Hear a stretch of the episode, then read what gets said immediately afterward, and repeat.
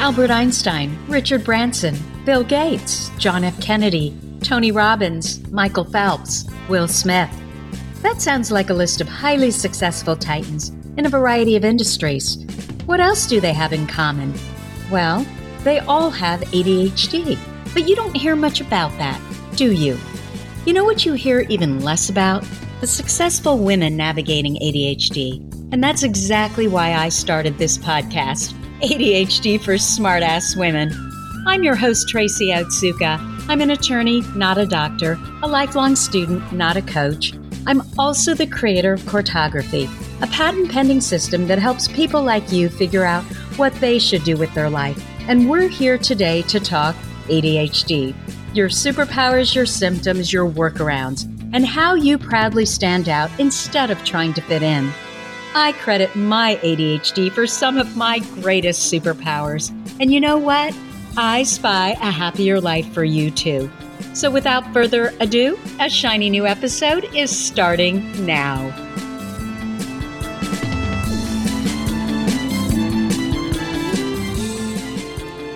Hello, I am Tracy Otsuka, and I wanted to welcome you to episode 19 of ADHD for Smartass Women. This week's topic is all about rejection sen- sensitive dysphoria. But before I go into that, I want to comment about my last podcast. It was podcast number 18. And I believe the title was something along the lines of the 10 things that I wish that every teacher knew about their ADHD students. And I want to tell you how that podcast came about.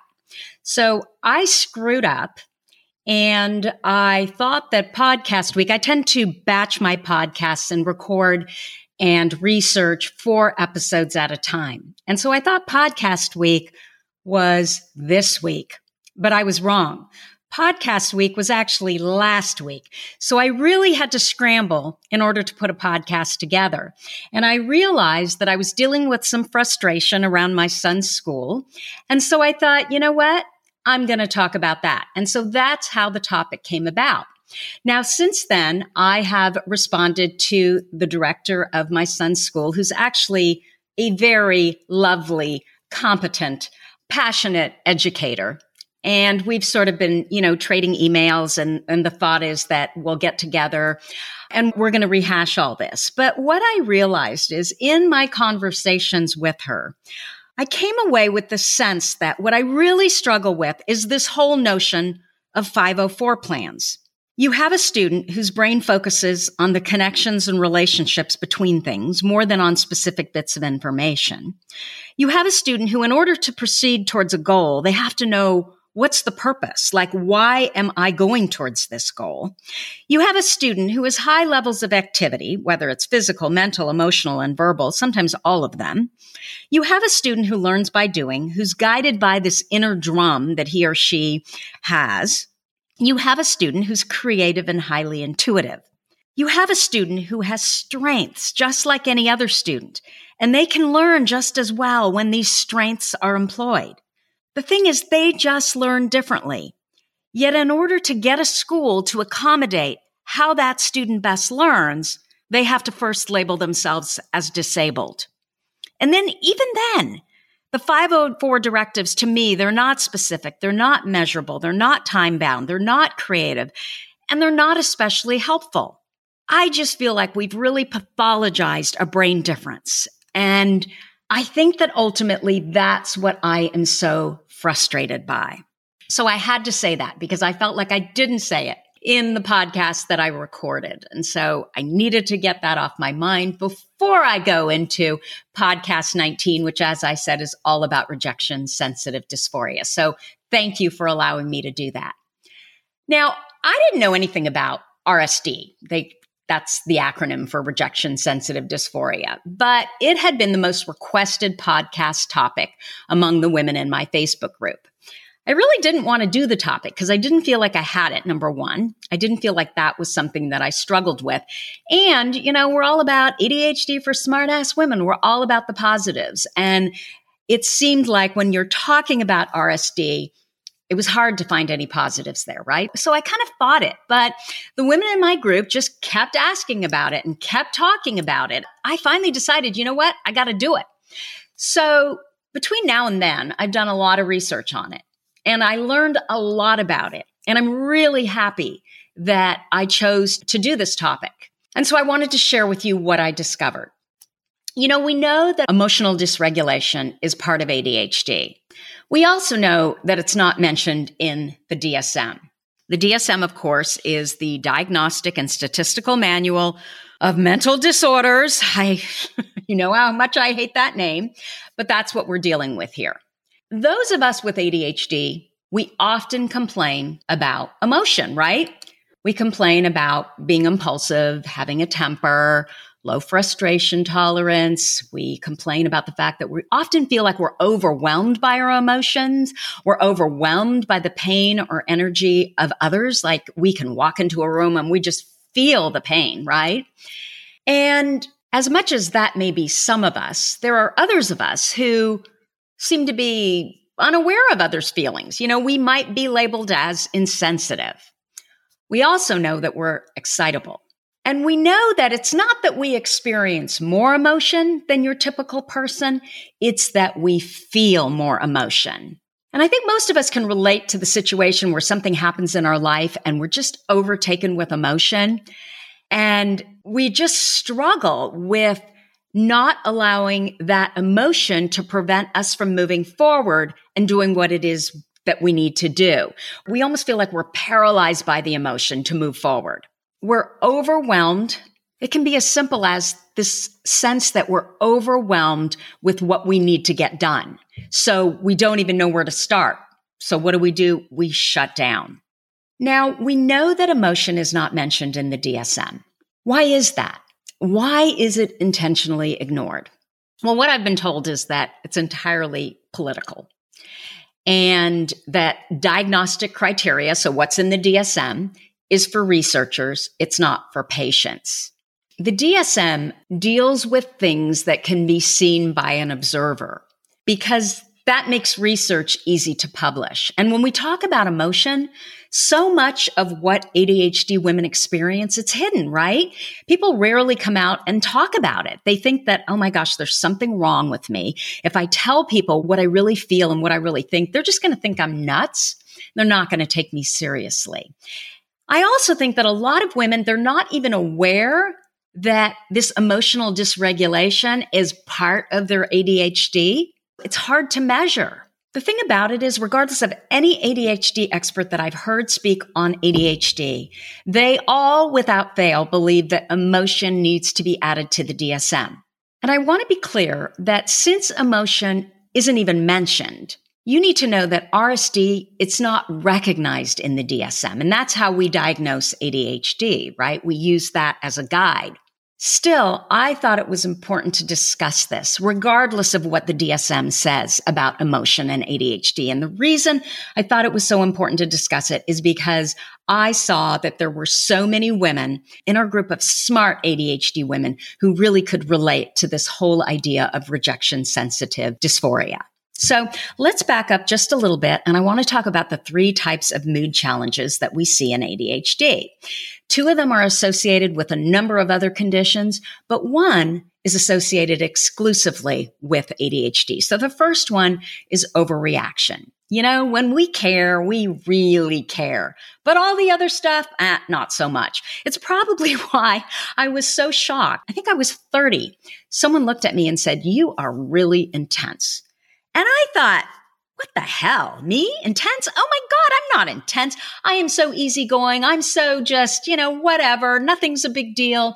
I'm so positive. I'm so make lemonade out of lemons. But she said, uh, no, you are really intense. And when I thought back about it and thought on it, I realized that, you know, the things that I really care about, I am really intense, but I didn't even realize it until someone pointed it out to me. So the reason we're like this is because of the hyperarousal of ADHD. We struggle to distinguish between dangerous threats and minor problems. And if there is something that is really important to us, we are going to kind of be super intense. We're going to maybe overreact. The second mood challenge is shame and guilt. And there's a study that um, is out of Harvard. It was published 20 or some odd years ago, I constantly hear, hear it cited that those of us with ADHD, especially those who struggle in school, receive 20,000 more critical messages by the time we're 12 than those who don't have ADHD. So if you grow up with this feeling that you're defective, that everything is wrong with you, that you're stupid, that you can't do anything right, it is very hard to develop a positive self concept, right? This idea that you know who you are, you're confident, you know what your strengths are, you know what eh, you're not so good at, but you don't focus on that. That is really hard for those of us with ADHD. You know, there's a woman in our group and she has constantly made this comment that she is always wondering what she's done wrong. So every time the phone rings, it's, oh my God, what did I screw up on now? Every time she gets an email, she holds her breath and, oh my gosh, what did I do wrong? When she gets a text, I'm supposed to be somewhere. I'm sure I'm not there. You know, that is always her first reaction. It's her first impulse. A lot of women with ADHD, they grow up and they never hear positive feedback. All they ever hear is negative, everything that's wrong with them. And because we're programmed to have this natural negativity bias, and I don't even think this is especially for people with ADHD. I think this is just us in general. You know, it's kind of DNA. But I think it's worse for those of us with ADHD. We are just programmed that bad is stickier than good. I heard a statistics that we need five positive things to combat every one negative thing that we either, you know, are thinking about ourselves or um, that someone says to us. And of course, this leads to low self esteem. I also have heard a study that all you need is one adult who believes in you if you have ADHD to be successful that that's all it takes one adult who believes in you. I think that that is why I am such a mouthpiece for my son. I know that at times he's just shaking his head, going, Oh my God, please just let it go. But I want him to know what his strengths are. I do not want him to consistently focus on what he doesn't do well, especially since there are a lot of things in the environment of school that he struggles with. Outside of school, he doesn't struggle at all. That's where his strengths shine. The third mood challenge that you have in ADHD is what we're going to talk about today rejection sensitive dysphoria. And it seems to only coexist with ADHD. Whereas 40 or 50 years ago, it was written about a great deal. Not so much has been written since then. You know, I don't know how else to say it, but it was kind of utterly forgotten. And Paul Wender, the godfather of ADHD, 40 years ago, he felt that you needed RSD to get the diagnosis of ADHD. But the way ADHD is diagnosed today, we know that they're not even looking at RSD because they're not even considering emotion. So today, RSD, it's not always there, right? Again, it's emotion. It's often hidden. And so it was ignored by the researchers. And as I just mentioned, it's not in the DSM. Now, RSD, let me explain to you what it is. It's the debilitating fear of rejection that sometimes is present with ADHD. Again, it's not always there.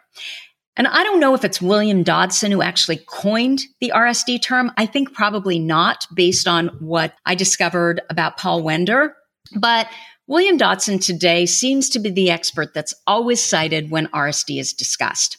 And William Dodson is on the board of ADDitude. He's also a psychiatrist. He was a member of the Georgetown faculty and he's worked with ADHD adults for over, I think it's 25 years. Now, according to Dodson, RSD is the one emotional condition that is found only with ADHD. And because it's often hidden, people rarely come right out and talk about it. So, you know, it's been ignored basically.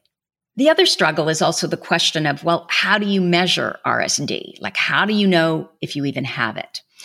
According to Dodson, with rejection sensitive dysphoria, the person experiences extreme emotional sensitivity and pain triggered by the perception, whether it's real or imagined, of being rejected, teased, criticized a disappointment to important people in their lives, disappointed in themselves when they fail to attain their own very high standards or goals. And at the end, I'm going to give you a self test that I found on ADDitude's website that was put together. I don't know if it was put together by Dodson, but it was put together given Dodson's criteria of RSD. So apparently the pain is so extreme that people who experience it, they have real difficulty in describing the quality of the emotional pain. They can't even put it in words.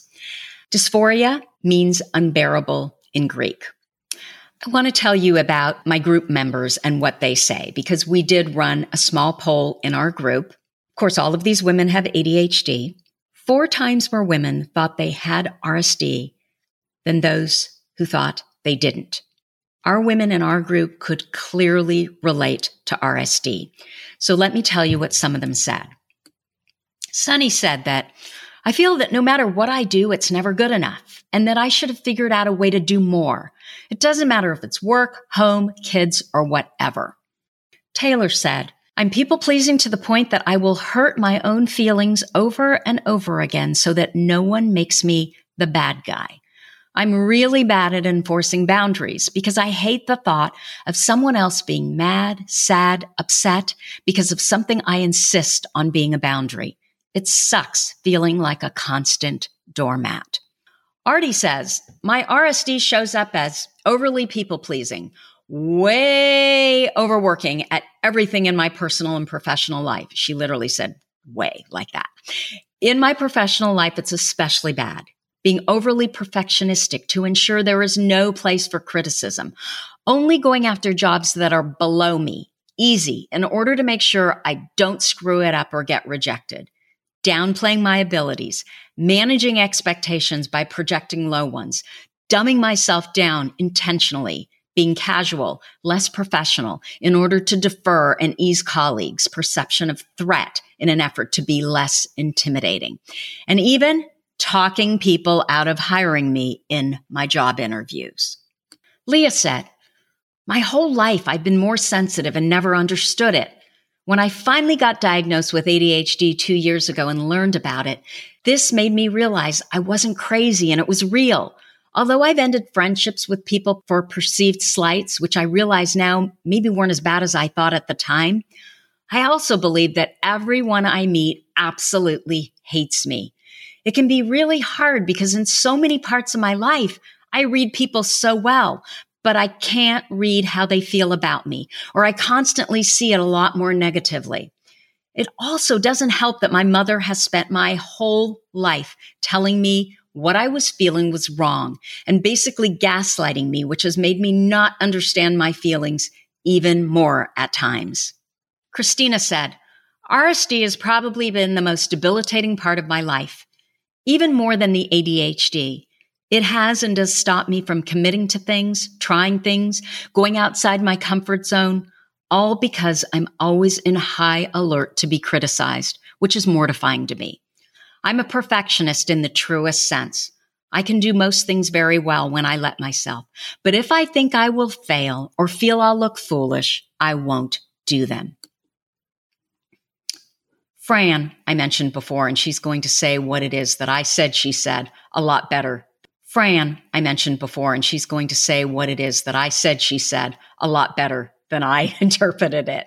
Fran said, I grew up to win awards as an artist, actor, writer, playwright, and filmmaker, but all the while struggling with rejection and criticism, which is plentiful in the misogynist world of entertainment. The constant rejection and negativity finally crippled me, and I dropped out of the race. Usually I know what a reasonable reaction to my actions should be, but I expect the worst just in case I get attacked. When it happens, I feel it most in my throat. It starts closing up, very uncomfortable. And I feel like I'm going to cry, but usually I can't. I'm stuck in that choked up state right before you cry. My go to phrase is, what did I do now? The phone rings. What did I do now? Unexpected email. What did I do now? Maybe it should be, what did I do wrong now? Right, Fran?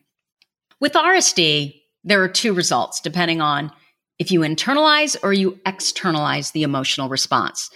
If you internalize it, which a lot of us inattentive ADHD uh, types may do, it's going to feel like an instantaneous major depression.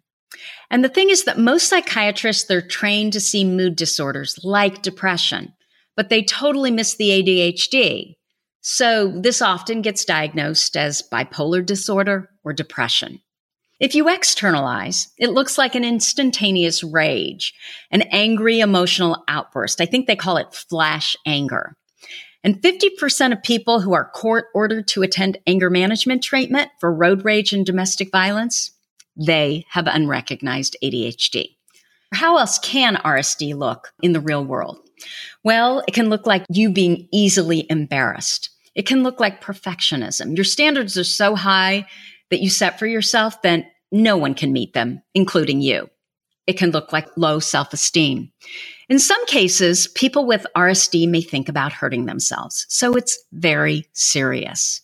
It can also look like anxiety, especially in social situations, but it's different than social phobia. My sense is that it can cause social phobia because you feel like a failure. You haven't lived up to your expectations or the expectations that you perceive that others have of you. So you withdraw and you stay away from social situations. In that way, RSD can often be misdiagnosed as social phobia. You know, with social phobia, it's an intense anticipatory fear that you're going to say something embarrassing in public or you're going to be scrutinized severely.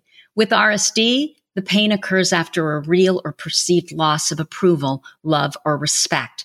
And the RSD episodes, they don't last very long when you compare them to depression. According to William Dodson, a third of those with ADHD, and that's including kids, list RSD or RSD like symptoms as the most impairing aspect of their ADHD.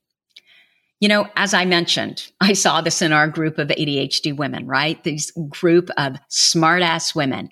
They're brilliant. They're accomplished. They can be great in school. They can be model employees, but at any moment they can spiral down because they misinterpret something as a harsh rebuke, something that often wasn't even meant to be interpreted in that manner.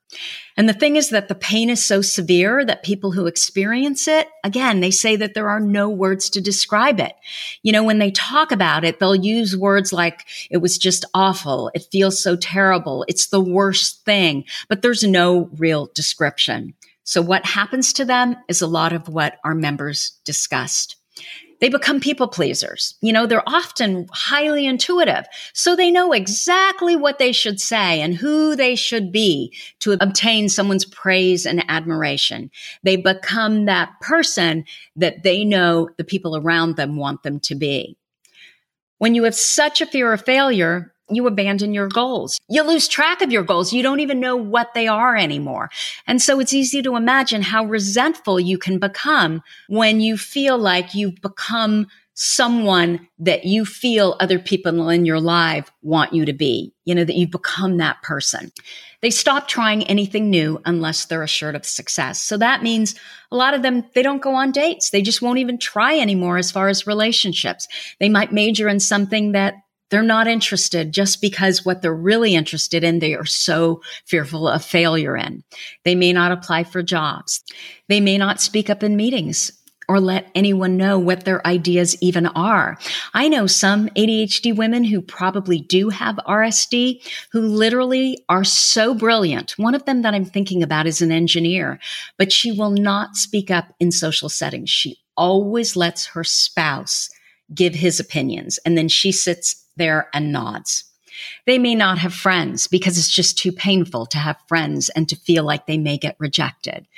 Bottom line, they don't live to their potential. These are really bright people who do nothing with their lives. And you can imagine that RSD would really affect relationships. If you think people are rejecting you and you start acting like they're rejecting you, you can imagine they're going to start rejecting you. So it becomes a self fulfilling prophecy.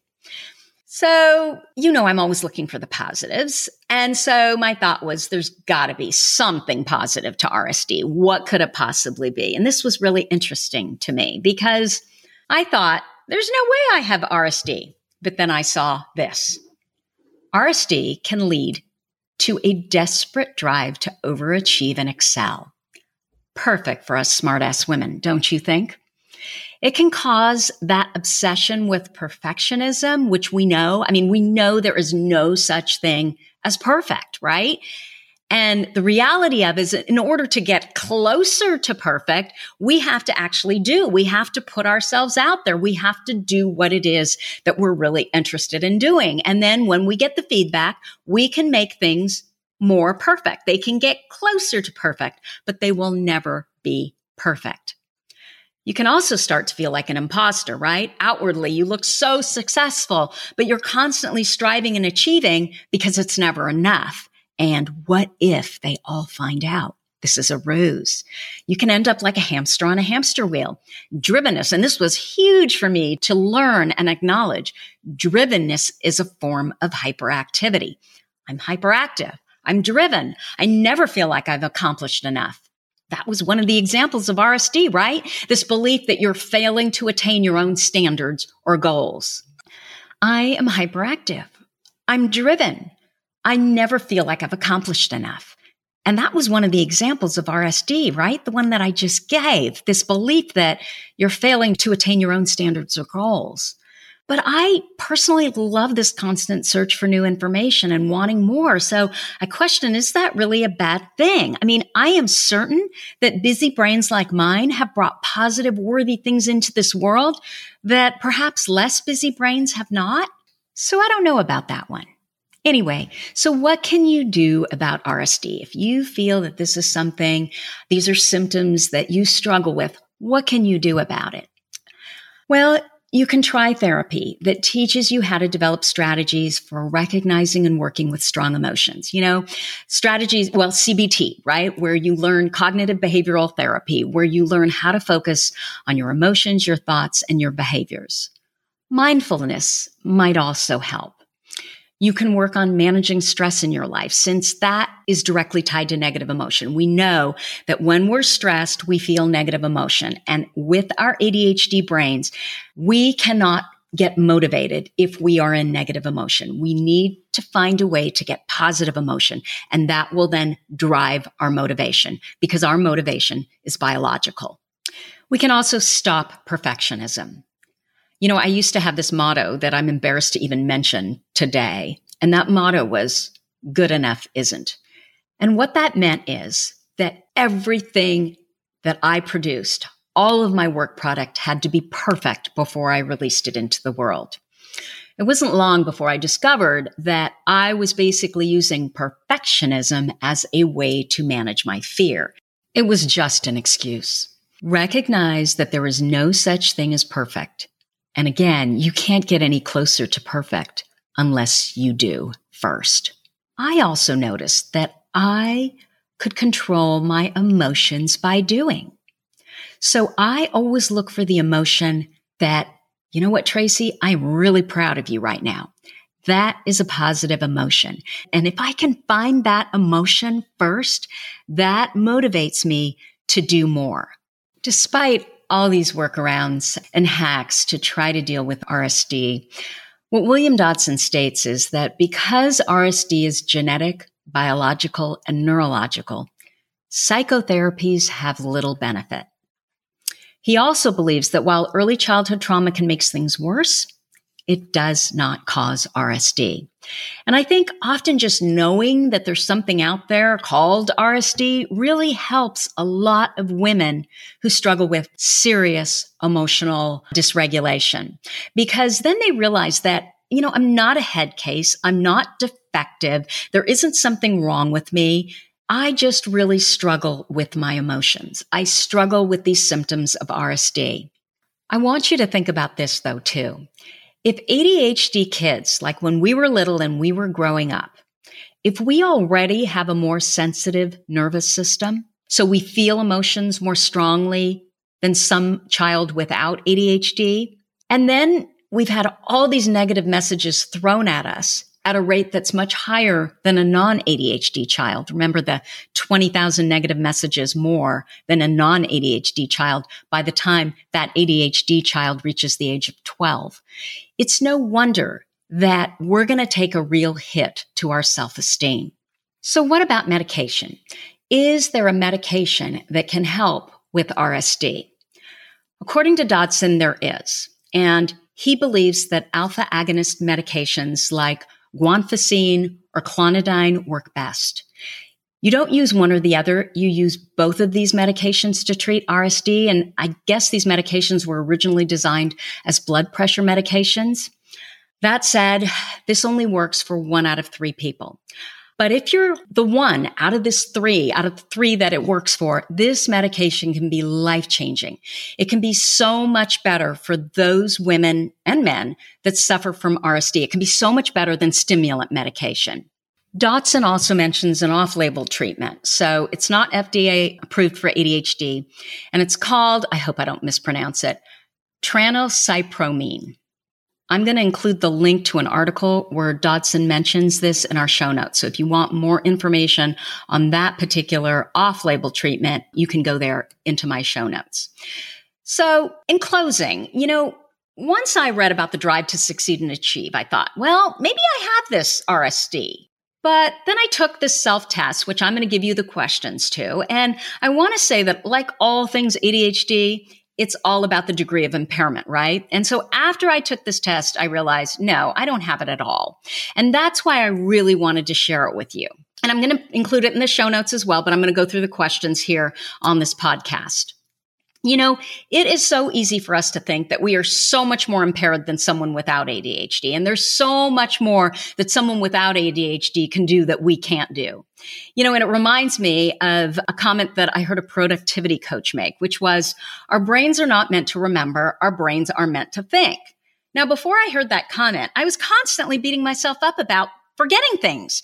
You know, I wouldn't necessarily write them down, but I would think that, okay, I can remember it. And then I wouldn't remember it. And I honestly thought, well, it's my defective brain. That is why I can't remember anything. then I realized that no, I probably remember, I don't know, 90% of what everybody else remembers. It's not that my brain is faulty in that way because my brain was not meant to remember. All brains are not meant to remember. Our brains are meant to think. And so that's what made me, I thought about that actually after I took this test because once I read all the symptoms, I was so certain that, oh, yeah, that last symptom about, I can't even remember what the symptom was. Once I read about that last symptom about, you know, this desire to achieve and excel, I honestly thought, oh, shoot, I guess I have this too. but once I took the self test, I realized that no, again, it really is all about the level of impairment. So here goes. And as I mentioned, I'm going to include this symptoms test in the show notes. But here are the questions. Do you ever experience sudden, intense bouts of rage when your feelings are hurt? And all of these questions, by the way, the response is either often or not often. So let me ask that, that first question again. Do you ever experience sudden, intense bouts of rage when your feelings are hurt? Number two, do you ever experience sudden, intense bouts of depression when you think you have been rejected or criticized? Number three, are you your own harshest critic? Number four, do you ever feel anxious in social situations because you assume that no one likes you? Number five, do you consider yourself a people pleaser, often going above and beyond to get on someone's good side? Number six, do you ever pass up opportunities or avoid starting projects because you're afraid you'll fail? Number seven, have you ever been called overly sensitive or a head case because of your strong emotional reactions? Number eight, do you often dedicate more time than is necessary to a project or become perfectionistic to make sure your work has no mistakes and is above reproach? Number nine, do you ever experience your emotions as a physical sensation, as though you've been punched in the chest or physically wounded? Number 10, do you ever feel shame about the lack of control you have over your emotions? Number 11, before you were diagnosed with ADHD, were you told you might be depressed, have bipolar disorder, have a borderline character disorder? Number 12, do you ever shy away from close friendships or romantic relationships because you worry that if people know the real you, they won't like you? Number 13. Do you assume the worst in commonplace interactions, worrying you will be fired every time your boss calls you into her office, for instance? Number 14. Do you regularly think that you cannot go on feeling this way? Number 15. Do you ever avoid meeting new people or trying new things because your fear of rejection and criticism is so strong? So that's what I have for you for this week. I would love to know what you think about RSD, where you come down on this. Is this something that um, you feel that, you know, you've got the symptoms and it's something you struggle with? Or have you discovered that, nope, I can cross RSD off my list when it comes to my ADHD symptoms? As always, you're listening to ADHD for Smartass Women. If you've been listening to me for a while, I would really appreciate a review. It's not hard to do. You don't even have to write anything. If you're on the iTunes podcast platform, just scroll down to the bottom and click on the stars. That is it. If you'd like to know more about me, our patent pending Careerography system that teaches you how to figure out which of the many interests you have is the one that you should pursue. Or if you have a comment, a guest you'd like me to interview, or a topic idea for this podcast, go to my website at tracyotsuka.com. You can click on the podcast in the navigation bar. You'll see a microphone to your right where you can leave me an audio message. You can also reach out to me at tracy at tracyotsuka.com. Thank you so much for listening, and I will see you here next week. You've been listening to the ADHD for Smartass Women podcast. I'm your host, Tracy Otsuka, and we're available on iTunes, Stitcher, Spotify, and Google Play. If you liked what you heard, we sure would appreciate a review. And not coincidentally, ADHD for Smartass Women, well, that's also the name of our free Facebook group. Go look it up. We're a totally smartass community of successful, ambitious women who share our ADHD wins, questions, and workarounds. We'd love to have you join us. You can also find all my details over at tracyotsuka.com. Don't forget, I spy a happier life for us, and I'll see you again next week.